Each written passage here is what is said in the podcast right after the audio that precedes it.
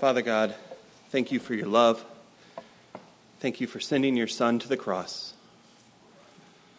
Lord, thank you for forgiving us of our sins. And thank you for your patience, God, as you did all of these things. Lord, as we come to your table this morning, Lord, help us um, just have a clear vision of who you are. Lord, help us to worship you well during this time.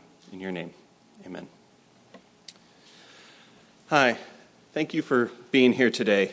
Um, I've been looking forward to this time all week as we come and prepare our hearts for communion. Um, we're going to be looking at a couple of verses in 1 Timothy. Before we read from 1 Timothy, let me give you a little bit of background about what I want to talk about in these verses. My small group has been going through the attributes of God uh, for most of the year. And this last week, we talked about God's patience. This attribute is stunning to me because God has shown patience with his creation in ways I don't think any of us really understand, and I don't think we even really take the time to think about. Um, so I want to think about that this morning. Um, and let's start by defining the word. This word has many different definitions depending on the context and the application. So today, what I want to look at specifically is God's patience. His patience differs from mine. If you were to define my patience, you would probably do something like this. You would say, Matt's patience is his ability to take punishment or take something that was wronged from people or circumstances without losing his temper, without becoming irritated or angry. That's not God's patience. God's patience is very different. It's on a completely different level because he is constantly having evil people sin against him. God's patience can best be defined as long suffering. The Bible oftentimes uses the phrase steadfastness or even God's steadfast love when it's describing his patience. He is not trying to control his temper, he is steadfastly withholding his wrath, which we all deserve. For example, let's look at the story of Noah. God decided to wipe out mankind because Genesis 6 5 tells us that the Lord saw the wickedness of man was great on the earth, and that every intent of the thoughts of his heart was only evil continually. But he chose Noah's family to save. Then, over a hundred years later, the floods came. Do you think man shaped up during that hundred years? Do you think what God saw wasn't there for that hundred years? No.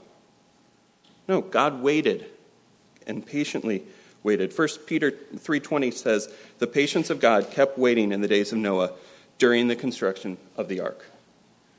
There are many things to learn about God from the story of Noah, and his patience is definitely one of them. God saw the wickedness of man and needed to expunge mankind from the earth, but steadfastly withheld his wrath for over a hundred years to save just enough so that his perfect plan could take shape a few thousand years later. Which brings us to 1 Timothy.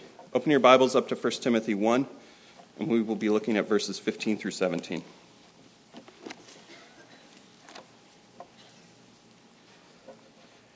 It is a trustworthy statement, deserving full acceptance, that Christ Jesus came into the world to save sinners, among whom I am the foremost of all. Yet for this reason I found mercy, so that in me, as the foremost, Jesus Christ might demonstrate his perfect patience as an example for those who would believe in him for eternal life. Now, to the King of eternal, immortal, invisible, the only God, be honor and glory forever and ever. Amen. The trustworthy statement is that Jesus came into the world to save sinners. But Paul isn't just struck with this statement, he is struck with how God saved him. And like Paul, I want to look at that part of this section. Paul called himself the foremost sinner twice in these two verses. He is literally saying the worst. Paul is saying, I am the worst sinner in the world. Do you think he really believed that? I do. I think he saw his life before Christ and thought, there is nothing anyone could do against God that is worse than what I did. John MacArthur describes Paul this way He says, I think he said he was the worst because he probably was the worst. I mean, how bad can you be but be a mass murder of people who love Jesus Christ? From a human viewpoint, he was wretched. He was a blasphemer of God and Christ. He was a killer of Christians, And he did it all for the sheer joy of watching people suffer. Now that's a perverted mind. So when he says, I am the first, and uses the emphatic pronoun and the word first, he means he was a wretched, vile sinner of massive proportions. Then verse 16 says, I found mercy. And let me tell you why I found mercy. Jesus Christ saved Paul to demonstrate his patience, perfect patience.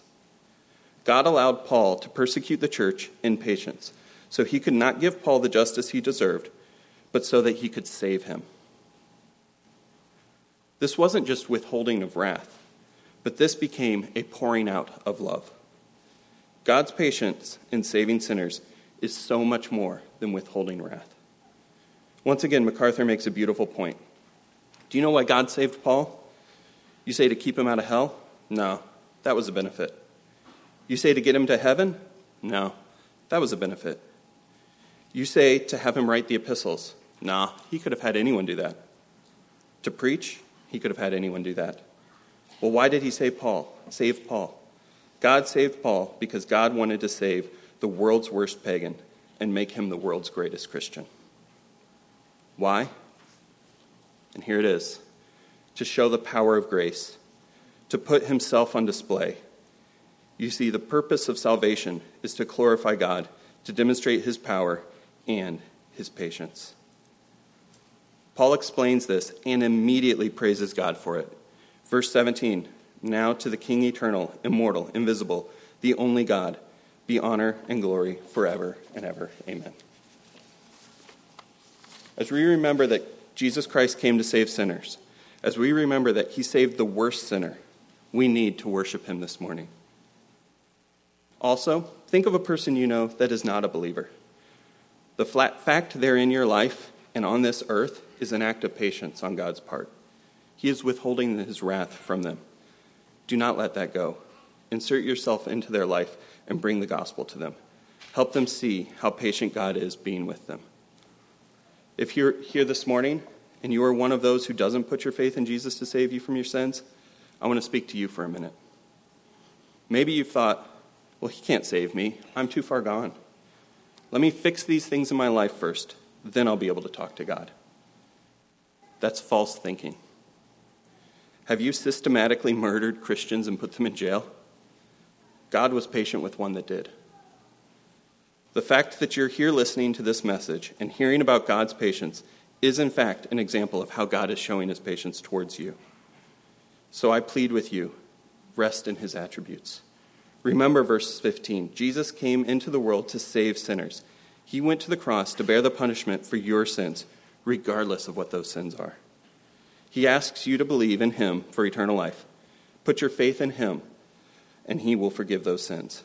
And he does that. You can do that right now. However, if you do not do that, please let the cup and bread pass. This time of communion is a time of worship reserved for those who put their trust in Jesus. Men, can you please serve us? Take communion on your own, and I'll come back and close this in prayer.